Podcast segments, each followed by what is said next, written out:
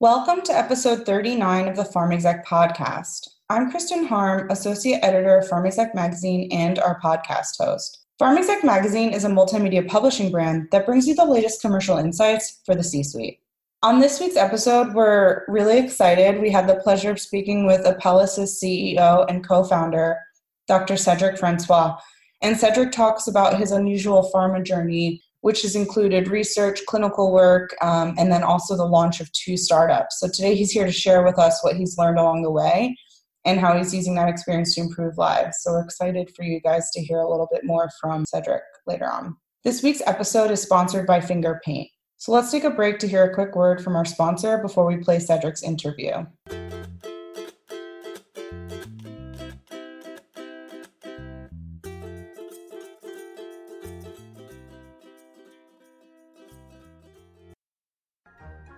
Broello.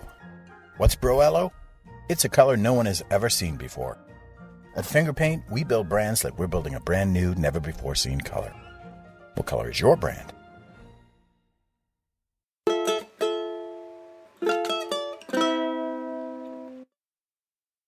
Hello, podcasters. Today, Lisa Henderson, our editorial director, and I will be interviewing Dr. Cedric Francois, CEO and co founder of Apellis Pharmaceuticals. Cedric has a really interesting background that he's going to share with us today. Thanks for joining us today, Cedric. Thank you. Very much looking forward to this. So we'll get started then. So, Cedric, you've never worked for big pharma, but you've made a lot of waves in the biotech industry. So, we wanted to hear a little bit about your background and how you went from collaborating with a team that performed the first successful hand transplant to actually starting your own company. Yeah, thank you so much. Yeah, my uh, I've been very fortunate with a rather unusual path into biotech. Um, I graduated originally from uh, medical school at University of Leuven in Belgium, and from there uh, went to Argentina. I was in, in love with a girl there. Was a great reason to leave. went into a residency program, and I had one experience in Argentina that really got me to Louisville, Kentucky. There was one child that came into my practice one day. This child was what we call phocomelic, was born without one arm and had a what we call a myoelectric prosthesis. So you may have seen these people that have a prosthetic arm that they can move with. And this kid was incredibly handy, like he would wrap things everywhere. And um, and then at one point, his mom asked him to take something out of his pocket, and he went in his pocket and out his pocket. I had to try a couple of times with this prosthesis before being successful. And then something struck me that is evident, but you never think about it, which is that if you don't have sensation in your arm, it's impossible to do anything else than look at what that arm does and use it like a remote tool if you want. Um, and then as, as I was walking home and I was thinking about this, I um, kind of thought back of my medical days and the fact that we have five types of sensation. We have what is called point discrimination, we have pressure sensation, we have proprioception, which is knowing where the position of your joints are, and temperature and pain. And then in my apartment, I was working on my laptop, and on your mouse, you have point discrimination and pressure. And then I started working, to make a long story short, with that child to try to recreate a form of sensation in that arm by wiring the mouse pads to the back of that child, where when something would move over his fingers, he would feel it on his back. And uh, I'd say the one thing that got me deep into research was this case of one where this child one day told me that his back was feeling like his hand, and um, it was it was an emotional moment for me, and I decided that I wanted to go into research. It turned out that the person who was in charge of this this first hand transplantation program at the University of Louisville, which was, was a big deal back then in 1998 and 1999, had studied at the same university in Cordoba, in Argentina, where I was, and invited me to come and uh, join his program. I then also uh, took a, a, one-year time period to uh, work as a, as a physician on a cruise ship to make some money. Great time, nothing to do with biotech, and then uh, ended up in Louisville, Kentucky, where I uh, was now involved in this hand transplantation program on the research side. Essentially, this lab had discovered the immunosuppressive drugs that allow you to uh, transplant organs that have skin in them, it took literally almost 50 years to, to get there from the original kidneys that were transplanted. And while I was doing that, I had uh, my best friend who was going to Harvard Business School at the time and we decided he wanted to participate in the HBS business plan competition. I kind of was peripherally talking about this with him, became involved with that group. And again, to make a long story with a lot of fun stories much shorter, is that uh, this company, which was called Potentia Pharmaceuticals, won the HBS business plan competition in 2001. And then afterwards, nobody wanted to work on it. it was nothing more than a student project, I guess. But the two key scientists that were there and myself, we got along really, really well. And um, from 2001 to 2003, and we were not even part of the original business plan group. During those two years, we spoke a lot over the phone. And then in 2003, decided that we were going to try to start a company. And that meant getting physically together. And at the time, we got an extraordinary deal from University of Louisville for the three of us to incubate in Louisville, Kentucky, protected by the university, uh, but with enough freedom to try to do what we wanted to do. And with Potentia Pharmaceuticals, we fell in love with this ancient part of our immune system called complement. We got very lucky by discovering some initial pathways we got very lucky by finding angel investors that wanted to support us. So this was kind of the diagonal opposite of starting a biotech company in Boston with a, with a great venture capital firm behind it. Um, but we fell on some extraordinary and, and, and fascinating science where in 2005, Potentia kind of came to the fore as being on the you know, on, on the forefront of what was happening with this complement system and a disease called macular degeneration. So it was not through large pharma; it was through uh, uh, many many ups and downs. Very exciting with a small group of friends in the beginning. That's awesome. So how's the, did the little boy have the hand transplant? No, no, no, no. So uh, no, the, the, little boy, you know, unfortunately, I could not continue to work with him because I had to leave. But um, yeah, that was the, that was the original. Uh... Yeah, I mean that sounds like kismet. You know, you go down there, you fall in love, then you find a new reason or you know something that you really found fascinating and then went with that um, into louisville and with you know with the investors and everything. So that's great. So now let's just talk about your development of apl2 so apl2 could render a first in class drug for treating geographic atrophy and age related macular degeneration and then Parix, I'm not, I don't know if I'm going to pronounce this correctly, but I will try paroxysmal nocturnal hemoglobinuria, PNH. And really so, good for a first try. Thank you. So, how is this a revolutionary therapy, and how do you plan to use that research as a springboard to expand into other chronic disease areas? Yeah, so one of the things that you need to know about geographic atrophy is that it is the advanced, and we'll start with that and then get into PNH. It is the advanced form of dry macular degeneration. So many people know wet macular degeneration, where you have drugs like Lucentis and Eylea. And these are drugs that can essentially dry up your retina when this disease is associated with leakage from blood vessels. But that's all these drugs do. They don't really interfere with the ongoing disease process itself.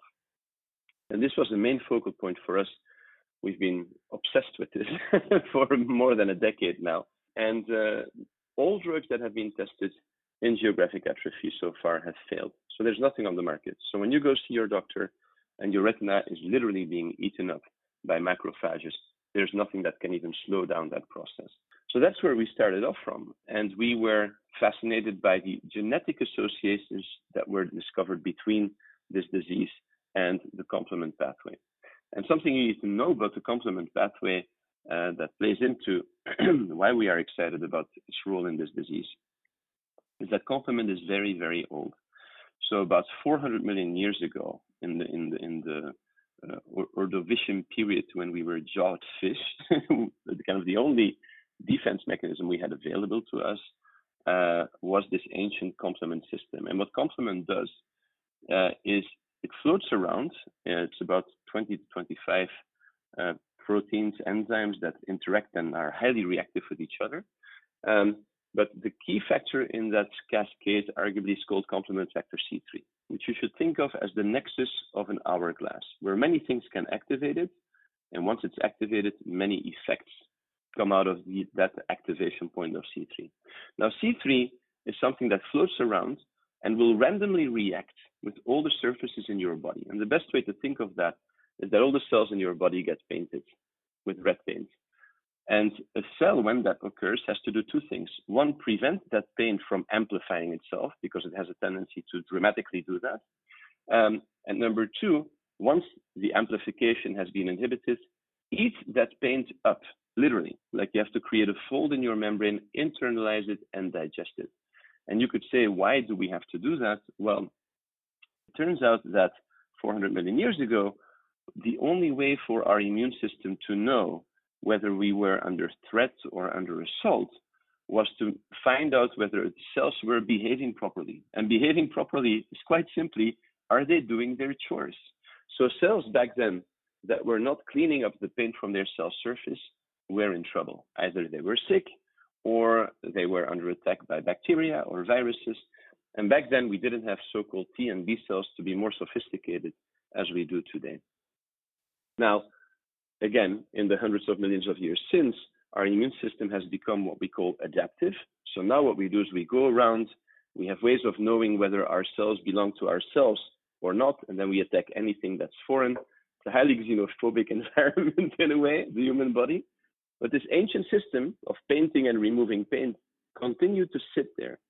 And this is where we believe in the retina something really fascinating is happening. And quite frankly, as you alluded to, something that applies probably to several diseases of aging, especially neurodegenerative conditions, where um, as we grow older, cells are having a hard time dealing with the pains. And if you take the retina and the brain by extension, um, the, the task is even harder because these cells use an, an, enormous amount of energy. So about 20% of the energy in your body is used in your head. Uh, and the cleanup of that paint is something that takes a lot of energy. You have to get these membranes internalized and digested. Um, and what we think is happening in the retina is that at some point, these cells have a hard time keeping up with the cleanup of the paint. And when they start doing that, gradually they start neglecting certain functions. You will see in older people that they get lipid depositions in the retina, which are not being cleaned up properly because the cells are not doing their job right. Uh, and then eventually these cells start exposing paint on their cell surface, and then cells will come around that recognize that paint, and they will start eating these cells. And that then becomes a self-perpetuating process, where literally eventually the entire macula gets quote unquote eaten up, uh, and you end up being blind. Now, what our lead compound called APL2 does, uh, which is unique in its mechanism and uh, something that, you know, quite frankly, we we hadn't planned for, but it ended up working that way, um, is that it prevents that pain from depositing in the first place. And that makes it different from all of the other complement inhibitors that are out there. So what it does is it dials down the level of paint that goes on the surface so that these cells can go from being in a deficit situation in terms of cleanup to being in a surplus situation, where they can again get into a situation where the, the paint is no longer exposed and you slow down the growth of the rate at which these cells are dying and hopefully ultimately you know uh, get get maybe potentially that's the dream of course be able to stop that process altogether um, that's what we did in geographic atrophy now a couple of years ago to get to your second point on paroxysmal nocturnal hemoglobinuria which from now on we'll call pnh is uh, pnh is, is a very different disease from geographic atrophy. And it is a disease that, we, that balances very nicely what we do in the eye. And let me explain this. PNH is a rare and, when left untreated, lethal disease of the bone marrow. Now, in the bone marrow, we have stem cells, and these stem cells give rise to white blood cells, red blood cells, and platelets. And in PNH, uh, because of reasons that we don't understand, um, a somatic mutation. So people can acquire a mutation during their life where all of a sudden you get a dominant clone of stem cells that create red blood cells that cannot properly protect themselves against the accelerated accumulation of pain. Now, on top of that, these red blood cells, when paint accumulates on the surface, not only do these cells get eaten up like the retina, they also immediately explode for reasons that we won't go into. Now, a, a fabulous drug came on the market uh, a little over a decade ago called Soliris. It's a drug that is very good at preventing the red blood cells from exploding, and it's a life saving therapy in these patients. But in these patients, the accelerated paint accumulation and the secondary mechanism of these cells, like in the retina, being eaten by macrophages is not inhibited. And as a consequence, these patients with PNH, even if they're on treatment with Soliris and their lives have been saved, they continue to suffer from significant anemia, uh, being tired, often from severe transfusion dependency. And that is a problem that we are hoping to solve with the exact same drug that we inject in the eye, but in this case, administered under the skin twice per week. What phase are you in on the trials, the test for these?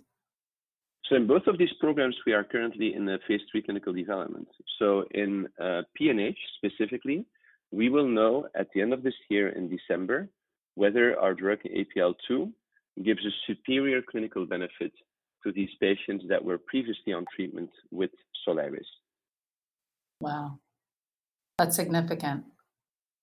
Thank you. And then in geographic atrophy, it's, it's yeah. a bigger trial, 1,200 patients. Uh, that trial is expected to be fully enrolled in the first quarter of next year. And the year after that, we will know hopefully whether the drug will have worked or not. Well, that's exciting. That takes a long time, doesn't it? A lot of people don't understand how long it takes, you know, to go through the the science. It takes forever, forever, yeah. and it's very expensive.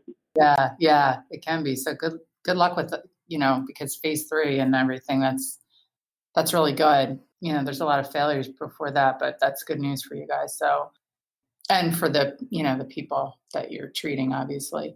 But um, so as you've gone through, you know, this biotech and angel investing and all the different financial parts of um, of the company, what have you learned about taking biotech public? you have to be really lucky. you need. I, I think that what I've learned is that, I mean, I'm, I'm not joking. You have to be really, really lucky, no matter how smart you are, and you have to have the good fortune of being surrounded by very, very talented people. I mean, biotech is, you know, as you as you could guess, right, extremely hard. We don't understand biology nearly as much as we think we do, which is why we have so many failures. There's a whole ecosystem that is there to develop these drugs uh, and finding a point of entry into that world is not easy. It's definitely not easy uh, generally, but doing it out of Louisville, Kentucky required some important pieces to fall into place. So we were fortunate to, to make that happen. After all these years, much of your core team is still together. So, what do you think are some key factors in maintaining a successful synergy? Well, I think that um, look, it's funny because we two, three years ago, we were only a group of about 20 people. We are now, I think, at 140. We'll be, we're growing very, very quickly. We'll be many, many more in the next year. And uh, to some extent, both scientifically and from a company perspective, you retrofit many things into what you have built into what is now more of a reasonable corporate structure, right? And um, one of these things are building a company culture, which when you're 20 people is organic in a way, but when you're many, many people, you know, new people that join need to fit into that, know what to expect, etc. So you retrofit culture, you also retrofit science. I mean, we ended up with these first two indications. Now we need kind of a 10-year vision on how new indications fit into that. Um, but uh, I think that as we retrofit the cultural pieces, that gave me some insight into why so many of the people that we worked with initially uh, ended up honoring us with with staying. So the four key values that we have at Apellis is one, we care. Number two, we are fearless. Number three, we love what we do. And number four, we are complement, which is cheeky between the science and the human complement, of course. But um, you know, we, we take those values really seriously. And when I say we retrofit them, we only wrote them down after thinking about them for days. but it was really what we lived through for many, many years. And I think that uh, hopefully people that work with us continue to experience what led these people in the beginning to stay with us, which is that we um, we we are not a company that's interested in, in sucking the last penny out of the jar.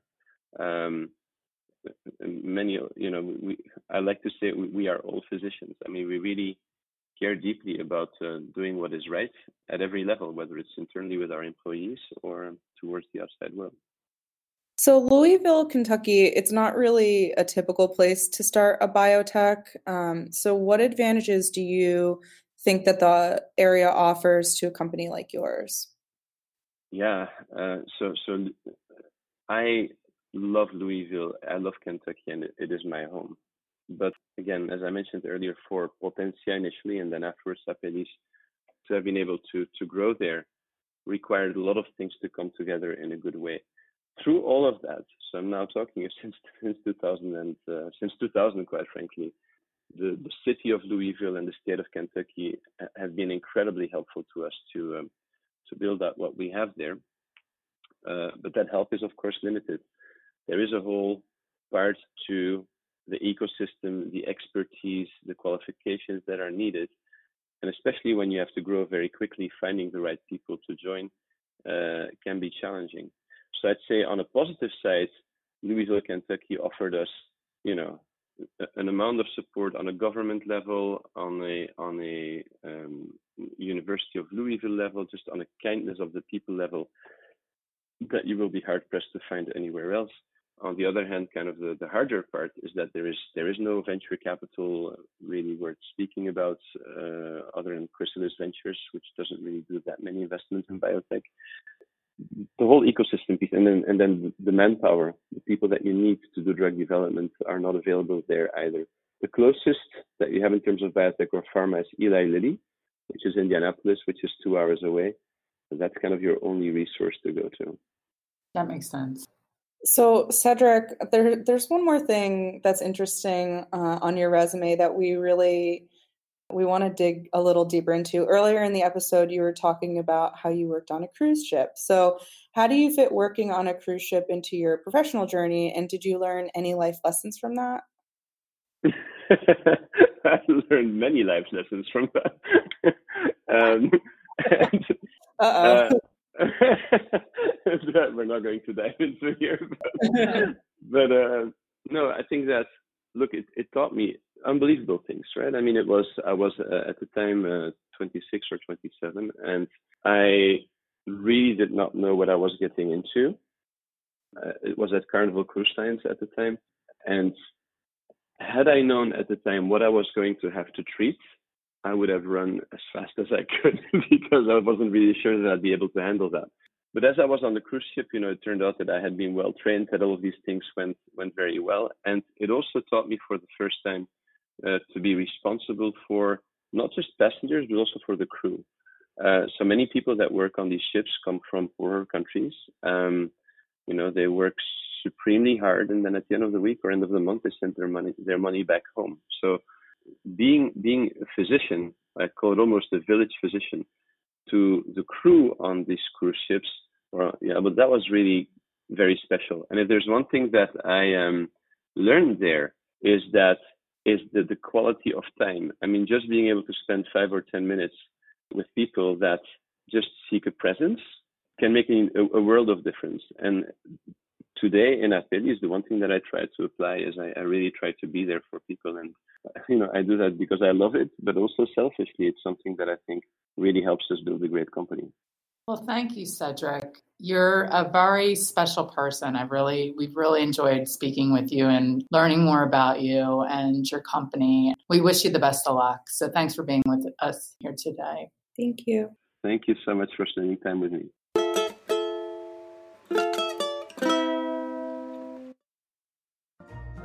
Fingerpaint, never paint by number. Fingerpaint.com. And now it's time for this week's leadership tips from pharma execs. Hi, everyone. My name is Cedric Francois. I'm uh, the CEO of Apellis Pharmaceuticals, a biotech company based in Waltham, Massachusetts, doing exciting work in a range of immune mediated conditions. And my leadership tip for young entrepreneurs that try to start company is the following, which I learned through a lot of pain and it really helped, continues to help me every day. Things are never as good as they seem, and things are never as bad as they seem. Um, that is all I have to say to you today. Thank you.